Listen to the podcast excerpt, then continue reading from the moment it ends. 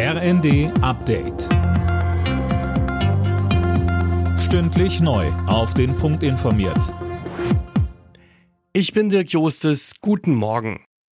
Nach langen Diskussionen liefert Deutschland nun offenbar doch Kampfpanzer an die Ukraine. Laut mehreren Medien sollen 14 Leopard 2 Richtung Kiew geschickt werden. Zuvor hat es wohl lange Gespräche der Bundesregierung mit den USA über diese Entscheidung gegeben.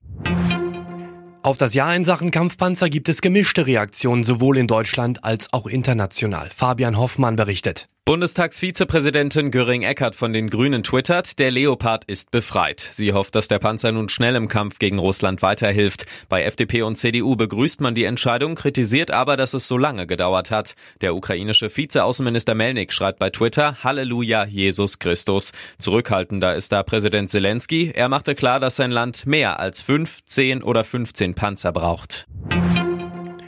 Wer von Berlin aus in den Urlaub fliegen will, hat heute schlechte Karten. Die Gewerkschaft Verdi hat die Beschäftigten des Hauptstadtflughafens zum Warnstreik aufgerufen.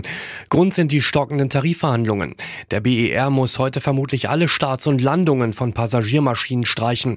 Dazu Flughafensprecherin Sabine Deckwert. Also betroffen wären 300 Starts und Landungen und wenn denn kein Flug stattfindet, wären das 35.000 Passagiere.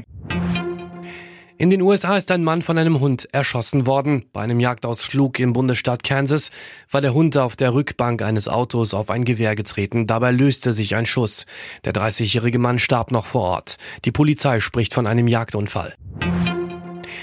Zweites Spiel im neuen Jahr, zweites Unentschieden für den FC Bayern in der Fußball-Bundesliga. Das Heimspiel gegen den ersten FC Köln endete 1 zu 1. Die weiteren Ergebnisse. Schalke Leipzig 1 zu 6, Hertha Wolfsburg 0 zu 5 und Hoffenheim Stuttgart 2 zu 2. Alle Nachrichten auf rnd.de